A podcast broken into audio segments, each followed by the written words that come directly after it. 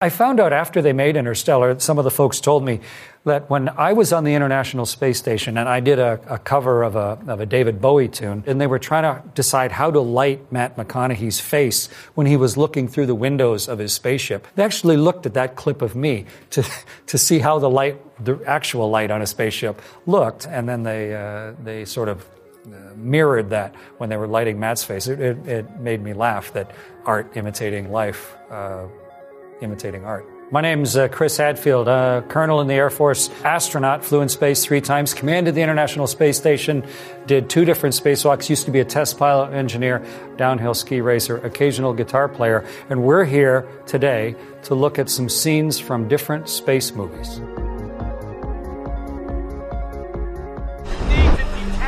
I can't see you anymore. Do it now. Uh, this is gravity. And this is the scene where uh, the Space Shuttle Explorer is orbiting the Earth and they're doing repairs on the Hubble telescope and they go through some sort of asteroid debris field. Okay, well, that's a nice concept. And the visuals are great. But what happens is so far from reality that that I, I, just I want to turn my head. First off, the satellite goes whizzing by at about I don't know maybe 120 miles an hour. Satellites are are going five miles a second, 17 and a half thousand miles an hour. How that thing where you, oh, you could identify the satellite going by. And then it's like some big dump truck just suddenly put this big pile of rubble just upwind of, of the space shuttle. And suddenly it looks like an avalanche in space has poured in front of this shuttle. And they violate the laws of physics. When Sandra Bullock, she's on the end of the big Canadarm, the big robot arm, and, and it's tumbling, and she releases her little straps, and suddenly, whoo, she flies away in a whole new direction, like there was some force on Sandra that wasn't on the arm. Like, how come she has a different gravity than the arm does? And then everybody on the crew, I mean, the dialogue, they're all yelling back to Houston as if somehow Houston's going to help them right here. Houston, I've lost visual Dr. Stone. And George Clooney is referring to this other astronaut as Dr. Stone, like they've they haven't really met each other yet. And he's asking permission from somebody, I don't know, to go and help her out in the I mean, it's not astronaut behavior, it's not logical behavior. It's so execrable from an actual practical demonstration of what, uh, what the reality of spaceflight is like. The most experienced astronaut in American history is a woman. It's Peggy Whitson. She's been in space longer than any other American. She commanded the International Space Station twice. She's done 10 spacewalks. She was NASA's chief astronaut. In this movie, Sandra Bullock has only been an astronaut for like uh, less than a year. And when she's faced with a problem, she's panicking and has no idea what to do. And George Clooney is driving around like some sort of space cowboy as the only person who really knows what's going on. And, it's like they met when they were out on this spacewalk. And then it's like he's trying to pick her up during a spacewalk. Prototypes.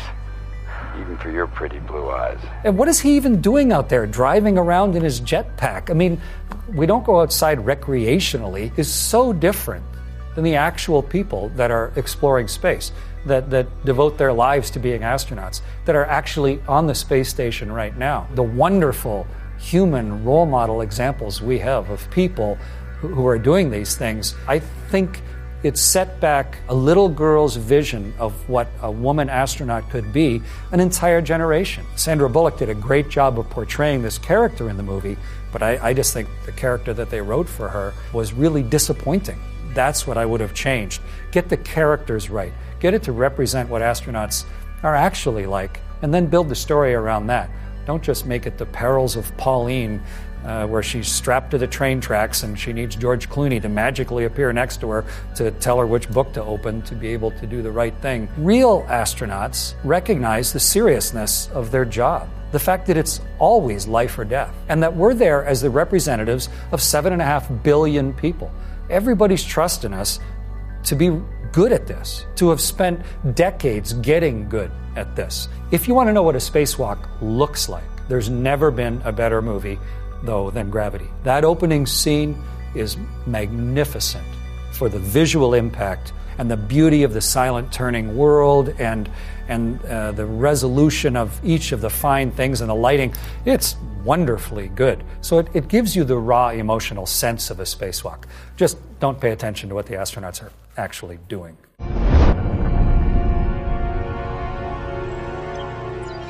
This movie is passengers. So if you're going to get on a ship and you're going to be on it, you know, between stars, going to settle some planet in another solar system, you can't be floating weightless the whole time. Who knows what your babies would be like if they were conceived and developed and tried to grow without gravity? You know, their bodies wouldn't grow right. So how do you make gravity if there's no planet nearby?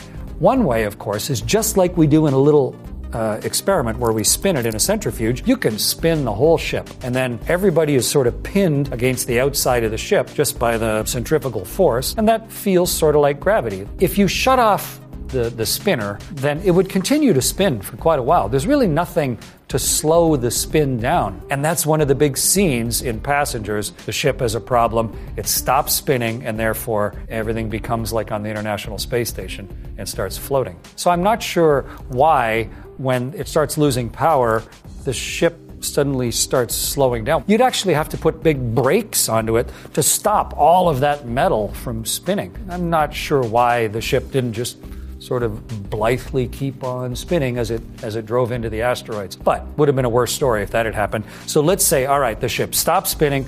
Now everybody's got no gravity and one of the characters is in a swimming pool.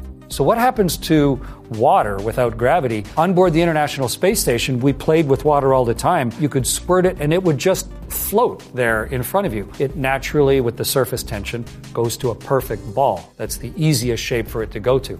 So, if you had a swimming pool held in place by gravity and then the gravity went away, the water would have some inertia as the ship slowed down and it would slosh. But then the water would almost look like a big blob slowly forming itself into a ball. And I think that's quite well shown. And the weirdest thing is, if you were in the water at the time, how would you even know which direction to swim?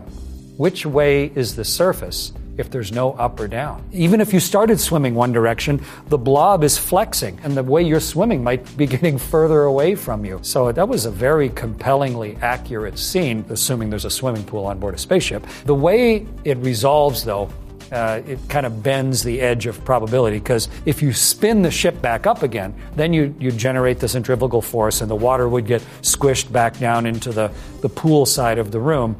But it would take a lot of force and time to take a ship that is stopped, this great big massive metal thing, and get it spinning again. It wouldn't be like nothing and then bang, gravity, like it's portrayed in the movie, where suddenly everyone is going bang into the floor as if gravity was an on off switch. But that wouldn't have been as uh, visually compelling and allowed the crew member, the young lady, to, on her last dying breath, to burst out of the water and, and stay alive.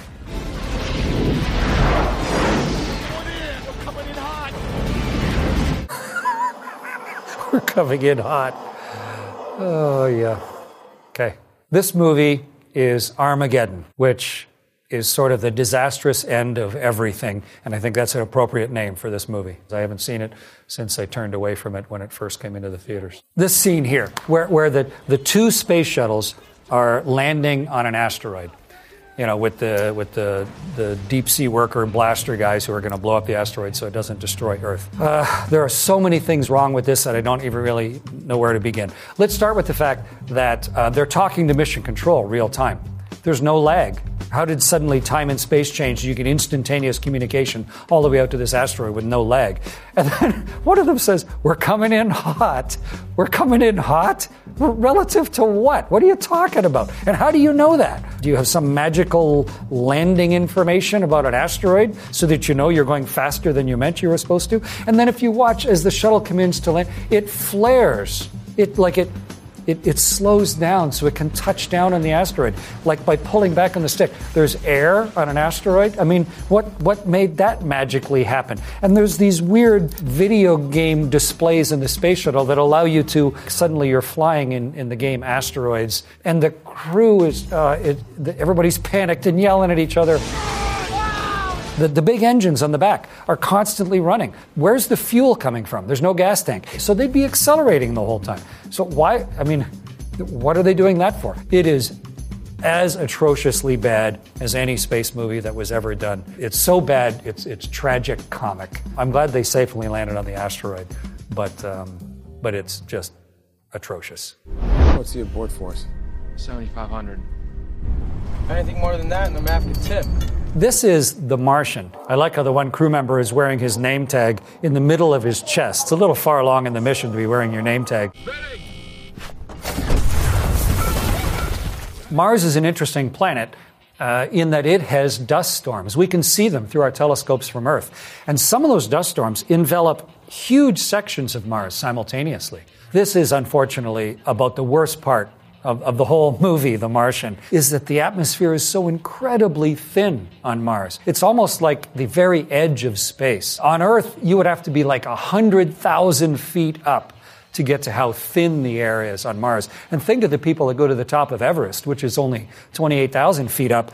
Almost all of them need oxygen just to be able to, to get to the top of Everest. And this is, you know, four times as high as that. If the air was blowing incredibly fast, there'd be so few air molecules going by you that you'd hardly even feel them. And there's no way you could pick up all those big pieces and, and blow them and knock Mark Watney over. And it's a slow, cumulative uh, change of seasons on Mars. The people that made the movie just decided the gravity on Mars is the same as the gravity on Earth. Even though it's actually only 38% of the gravity. So Matt wouldn't be quite that hunky on, on Mars. He wouldn't be solidly on the floor. He'd only weigh one third as much as he does on Earth. So he'd be a lot more bouncy moving around and, and things would move differently. Mark Watney, played by Matt Damon, is uh, trying to find a way to make enough food to last until he can be rescued. All he's really got are potatoes, but potatoes are simple and they grow and multiply. So he needs a few things.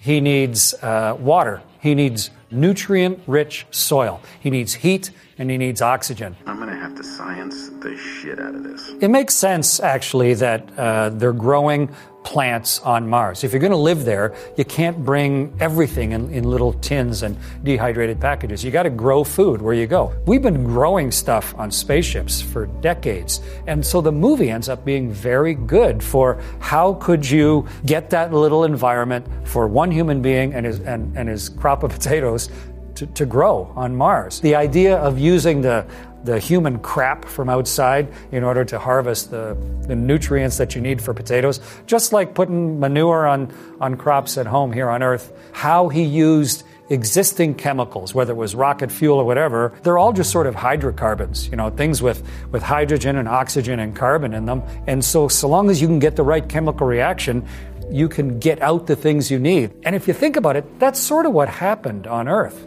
We didn't used to have oxygen on Earth. It's just a chemical process that created our atmosphere here on Earth. And Mark Watney, Matt Damon, is sort of hastening that process on Mars. I am the greatest botanist on this planet. One of the best parts of The Martian is that it came from the book by Andy Weir. He's a really smart guy and an engineer, but he also crowdsourced the science. As he was writing the book, he put it out there and said, Hey, everybody, tell me what's wrong with, with my science here. What am I doing wrong? As an astronaut, Mark Watney could have been just any of the people in the astronaut office. It's that type of person. The, the deep academic background, the strong operational sense of what you're going to do next. I think it gave people a sense of what being an astronaut is like. It, there's some hard, sad, difficult parts, but there's some ridiculously fun and, and, almost always joyful parts to it, and a great sense of camaraderie. Better than almost any space movie, The Martian shows that. Oh. Apollo 13. Apollo 13 tells the story of an explosion that actually happened on the way to the moon. Really good movie. Maybe the most realistic of all of the space movies. Uh, this is Houston. Uh, say again, please. Houston, we have a problem. When you're talking on the radio, of course, the first word you have to say is who are you talking to? So that's why from a spaceship, the first word we say is Houston or Moscow or Tokyo or whoever we're talking to. Mission Control is sitting there, and if they hear the commander of the ship say, Houston, we have a problem, it's an understatement, but it has a huge impact. All normal operations cease, and everybody is now listening to hear what the commander is going to say next, looking at their data like crazy. It's a wonderful, succinct way to phrase it, and all space commanders since then, self included, have used that phrase when needed because it, it, it, uh, it has the desired effect. Uh, yeah, Jim, uh, could you check your CO2 gauge for us? If you've lost a bunch of your oxygen and a lot of your purification equipment, how do you get the carbon dioxide out of the air on board a spaceship? You need some sort of scrubbing equipment. And when you've had a malfunction, maybe it's not going to work the way you planned. But they had the lunar lander. It had its own carbon dioxide scrubbing system. The trouble is, they were built by different companies. The pieces weren't interchangeable. The engineers recognized the problem early. They presented to the flight director, Ed Harris, doing a great job of playing Gene Kranz. And Gene saying, Okay, I understand the problem. Now go fix it. That happens every day in spaceflight. Maybe not that dramatically, but I worked in mission control. It's this great detective hunt every day of how can we take what we hope to do, which is now being ruined by the reality of everything going wrong, and we're constantly reinventing stuff, and all the people in the back rooms are trying to figure out the solutions to the problems. But the way it's portrayed in Apollo 13, it was a terrific, dramatic example of it, but uh, it's almost a textbook of, of what actually happens to solve problems, to get something done. Ron Howard, when he made the movie, I mean, he tried to restrict the dialogue between mission control and the space capsule to be actually what the transcripts of what the crew had said back then. Ron actually came to Houston, spent time with us there, saw what the houses were like. He came down to launch. He, he really wanted to get to know what astronauts and, and everybody else at the Johnson Space Center and in the space business were like. I really admire the team that put together Apollo 13, and I, I love the movie. I think, I think it does a great job of showing what spaceflight is like, especially at that moment in time. Time is represented here as a physical dimension. You have worked out that you can exert a force across space-time. Gravity. Well, I'm just confused now. This is interstellar. If you get sucked into a black hole, uh, I mean, people are worried about the riptide at the shore. You know, this this is like a riptide uh, a tyrannosaur riptide. This, this is beyond our ability to imagine the scope of the forces that are involved. And not just a, a, force like gravity holding us down to the surface of the Earth, but a change in gravity with, with distance, because gravity, the strength of it is proportionate to, to where the black hole is. Closer you get, more gravity you get. It would be just tearing everything to pieces until eventually the, the forces are so high it, it even sucks light into it. It's not something you can build yourself a tough little capsule and, and somehow penetrate. There's, there's nothing we know of right now that could withstand the destructive force of being near a black hole. How that's going to be portrayed in a movie, you can kind of do whatever you want with it for now. Love is the one thing we're capable of perceiving that transcends dimensions of time and space. Nowhere in a mathematical equation is there a symbol for love. It'd be a nice little heart, I guess, but I don't know how you'd multiply it or divide it. Maybe for the arc of an artistic story, then love is the only way to get through to the end. To end up at that place looking through into his daughter's library rack, uh, it's, it's very emotionally nice. But um, I, I'm not sure that Einstein or Stephen Hawking would have would have followed the logic. I brought myself here. We're here to communicate with a three dimensional world. So, how do you deal with time travel, which is essentially what happened here? It becomes so confusing. It's almost like the movie needs like uh, footnotes and scientific subtitles here so that you can clue in the viewer as to what's happening. Also, there's no point in yelling through your spacesuit. Nobody can hear you outside your spacesuit. I'm also really confused just by the physicality of what we're looking at. I mean, suddenly he's in some sort of huge filing cabinet, the endless land of Venetian blinds. The movie creators had some specific thing in mind, trying to take the physics and the math and make them three dimensionally uh, compelling. It still ends up, for me, just being quite puzzling. Interstellar has a fascinating history of birth. It was the brainchild uh, of one of the best physicists in the world, a guy named Kip Thorne. And Kip was trying to figure out the math of what happens around a black hole. And he hired a company called Double Negative, and they took his math and turned it into the raw visuals of what a black hole would look like. And that became the genesis of the movie. It's a real interesting coupling of a science fiction story based very much in an experiment of how to visualize the non intuitive complexity of what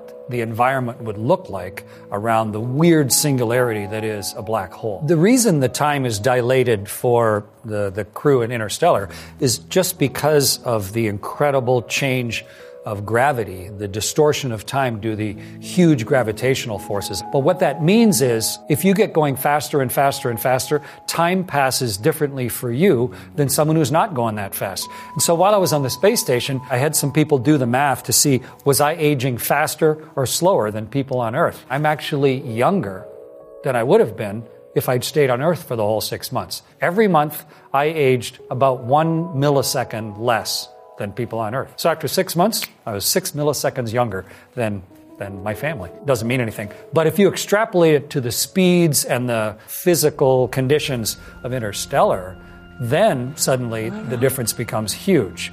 I've waited years. Where uh, a fixed amount of time for Matt McConaughey and his crew would be a wildly different amount of time for people who are in a different set of circumstances. It doesn't intuitively make sense. You just have to sort of accept that the world that we live in is only one particular set of physical circumstances, and some wildly different ones exist in other places in, the, uh, in our galaxy and, and in the universe. This movie is First Man, the story of the very first human being to walk on the moon, the story of Neil Armstrong. Didn't that altimeter say he was at 45,000 feet? Before astronauts become astronauts, they always have some other significantly complex technical profession. A lot of them used to be test pilots, and that includes all three of the astronauts in Apollo 11, including uh, obviously Neil Armstrong. And there's the opening scene in the movie where he is flying an X 15 right at the edge of the envelope, right at the edge of its capability. One of the biggest problems with the scene is sound. It's sort of like he's in, in a pickup truck driving across a field with this big whiny noise that tells you just how fast he's going all the time. And you can hear it sort of going up and down, like maybe there's a big, I don't know, piston engine running nearby. It's all completely wrong. You don't hear that in the cockpit.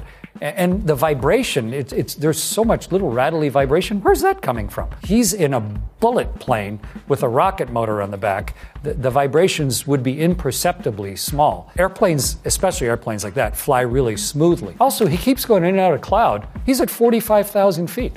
What clouds are there at 45,000 feet? There's maybe the occasional thunderstorm that sticks up that high, but you would not fly the X 15 through one of those thunderstorms. And then it goes from this weird sort of rattly kind of noise, like, like it's some old jalopies flying, to then suddenly dead quiet. Then what happened there? Where did all that sound come from and where did it all go? And as the pilot, also, he's wearing a pressure suit. He's got a headset on. He's inside a cockpit.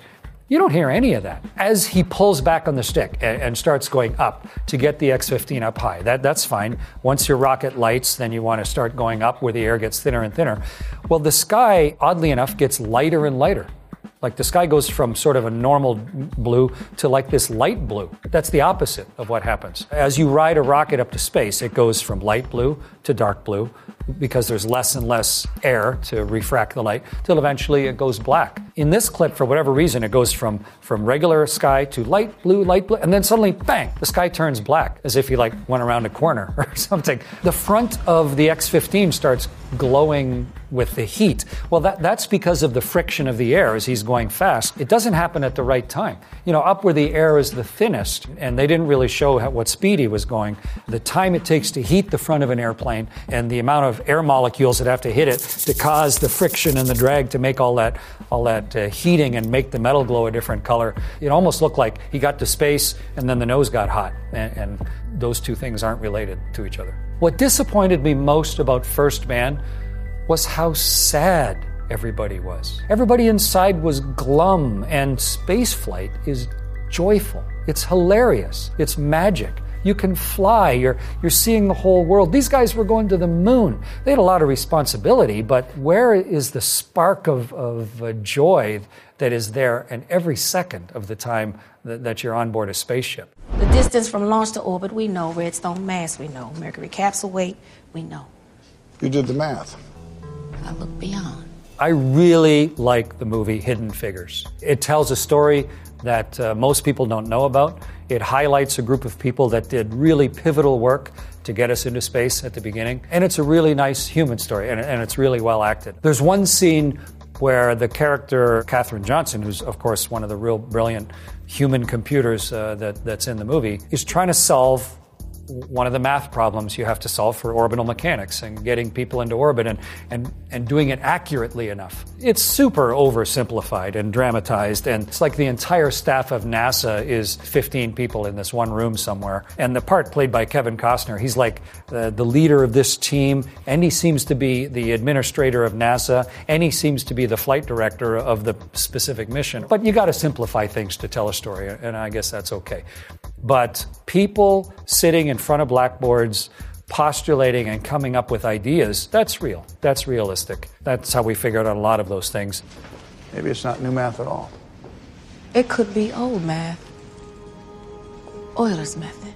There's nothing unusual about saying that this is old math. All math is old. It's just whether we've figured out what the mathematical principles are or not. One of the guys who figured out a lot of the math was uh, a guy named Tsiolkovsky, who was uh, a math teacher in the 1800s. He figured out spaceflight with his mathematics by candlelight in his house in, in rural Russia. And Euler came up with some equations that are absolutely necessary for us to be able to do the predicting properly in order to do rendezvous and, and burn the engines at the right time that you're going to get to where you want to go. But I love the interplay of the bright minds and the kind of quirky people that actually allowed uh, early spaceflight to happen.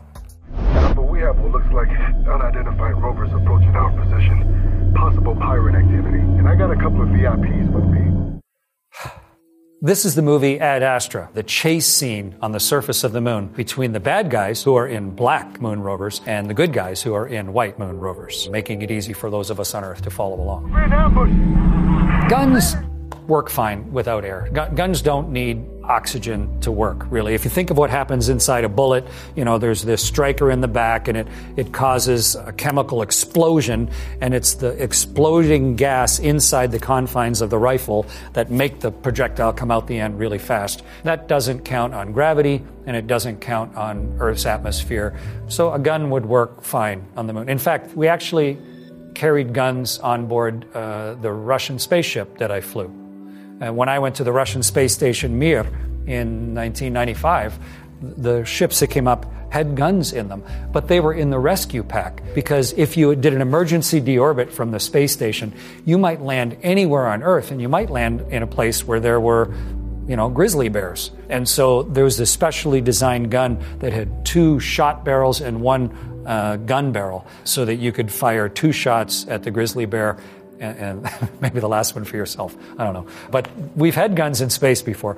Never fired one in space that, that I've ever heard of. On the moon, there's about one sixth gravity as there is on Earth. So the bullet's going to fall more slowly than it would on Earth. It's going to take longer to hit. So that means the bullet with the same speed horizontally would go further. It'd go further around the moon. It's possible, I guess, if you had a big enough gun, that it would get to the speed where it might actually be able to escape from the moon. It could get to escape velocity, where it was going so fast that by the time the pull of gravity of the moon kept bringing it down, it would be far enough away that it would have the inertia to float away from the moon forever.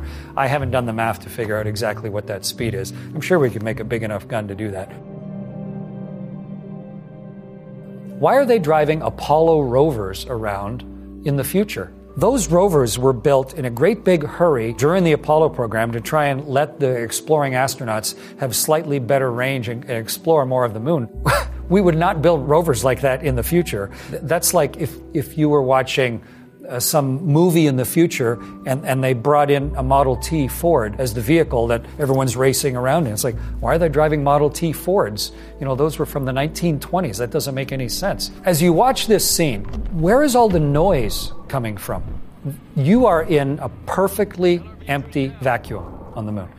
So as you watch this scene, um, it's really noisy. You can hear the vehicles bouncing along, and you can hear the guns being fired, and you can hear them hitting and everything. There's no air on the moon. If you make a noise on the moon, there's no way that the, the pressure wave can be carried anywhere. You can't hear anything that, that, that doesn't happen inside your ship or inside your suit. Like it's as if there are I don't know, Mel Gibson driving around in some sort of dystopian future, and you can hear the great big uh, vehicles behind him.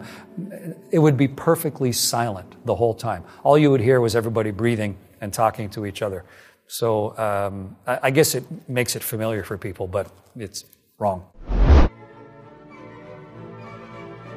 Perhaps the greatest space movie of all time, 2001 A Space Odyssey. Arthur C. Clarke's great book, amazingly portrayed uh, in the late 60s by Stanley Kubrick and his team. When I came back from my first space flight uh, and sat in my living room with my wife, I remember telling her, it was amazing how you see the world, the speed you're heading over the world, the big curve of it. It's exactly like they guessed it would be when they showed it in 2001. The imagery of it as that ship that, that left Earth and, and is coming up to, to dock with the rotating space station, the sort of gigantic, slow ballet of spaceships. At the time, I remember thinking it's like, you know, elephants mating, this big, ponderous, careful, three dimensional activity with a specific purpose in mind. That, that's, that's what it felt like to fly a ship up to try and dock with a space station. The little pen floating out of the passenger on board who has fallen asleep. And now the, the flight attendant walking down the aisle and having Velcro on the bottom of her shoes matching the Velcro of the floor. The inside of the International Space Station, it's, it's, there's Velcro everywhere anywhere you want to stick anything, including that pen. There's Velcro on the pen with the with the one type of Velcro, and, and the wall is the you know pile or hook. She did sort of stumble though, which was obviously a gravity thing if you watch it really close. But the idea of placing one foot, then placing another foot, and peeling them, almost like uh, someone walking up a wall of ice or something, uh, that was an interesting solution to the problem. I think it's beautifully, artistically, and quite scientifically portrayed. It, it's great. This movie is WALL-E, really designed for kids, very sweet. In this scene, WALL-E is out there flying around in space and having fun using a fire extinguisher. And Eve, the more advanced robot, has own propulsion system. Uh, I'm a little confused about Eve because Eve's head isn't attached to the body, but there's this weird sort of red cable umbilical on the outside. What intrigued me was how the animators moved WALL-E around by firing a fire extinguisher. And it would work just fine. You get a fire extinguisher, you pull the trigger, all that stuff flies out of the fire extinguisher, and if you don't brace yourself, it'd sort of push you over on Earth if you're floating in space and you can't brace yourself at all, it's going to propel you just like a little rocket motor. And, and, they were clever enough to make sure that WALL-E always got it down to the center of his body. Because if you did it up by your head, then it would push you off center. You just sort of pinwheel. But if you can push it through the middle of your mass, middle of your body, then it's going to move you in a, in a straight line. And he's very careful to constantly move the nozzle to the right spot. It's quite cute and quite a nice little study of. Uh, of orbital mechanics. The very first American spacewalk, when Ed White went out, he actually had one of those squirters with him. Not a fire extinguisher, but a little handheld uh, squirter that he could maneuver around with. Eventually, we found it was an impractical way to move. You're better just to put handholds on the ship or wear a jetpack. But that same thing that WALL-E's using, that was actually used by the first American to ever walk in space. Ladies and gentlemen, Mercury. This is Sunshine, a movie about a, a crew having to reignite the sun. But in this scene, the crew recognize that they're going to see Mercury go between them and the sun. It's almost like a tiny little version of an eclipse. And people love eclipses. You know, it's, it's almost mystical. It's, it's a neat thing to see. And so I think that, that would be natural. The crew would love to see Mercury highlighted against the light of the sun. In the scene, though, Mercury is whipping around the sun. I mean, just in the time it takes those people to sit and look out the window, it goes probably an eighth of the way around the sun. In Earth days, Mercury takes like uh, months you know, 88 days or something to go around the sun. So you wouldn't perceive the motion relative to the sun, just looking out the window like they are. Also, the sun is uh, stupendously bright. How are you seeing Mercury against the sun? It's, it's like staring at, at the headlights of a car and trying to see, you know, uh, a marble or something. You, you just, your eyes would be so overpowered by the brilliance of the sun, unless they've got some really great special filters somehow on their viewing screen in their ship. What's nice about the scene is the sense of wonder, the awe at the majesty of the reality of the rest of the universe and seeing it firsthand. I've been around the world uh, 2,650 times or so, and I never once could see enough of it. During my first spacewalk, while I was outside in the dark, we actually were far enough south that we went through the Earth's aurora. It is so fantastically beautiful and such a, a raw, artistic human experience. To look at the northern lights is like magic. To be in them, to, to surf on them, that's, that's beyond magic. It's, it's surreal. My last orbit of the world was even more rich and magnificent and, and awe inspiring than, than all of the ones before it. The unheralded beauty of our planet and of where it sits and the environment that we're in is uh, so constantly magnificent that when you're looking at it, you talk in hushed tones. You know, like you've walked into a giant forest or, or the most beautiful cathedral on earth. You don't, you don't talk in a big brassy voice there. You're reverential of where you are. And I think that little scene gets some of that the reverence and, and understanding of the both the minuscule nature of being a human in the enormity of the universe, but also the enormity of being able to see it in that way, the, the huge awareness that we have of, of, our ability to try and interpret it and understand it. Uh, I think they portrayed that well. I'm Chris Hadfield. I love space movies. It was nice to have a chance to look at look at some of them with you. I look forward to every new space movie that comes out, and hopefully, maybe some of the things that I've said here will help you see each of the new space movies that you see through an astronaut's eyes. Happy viewing.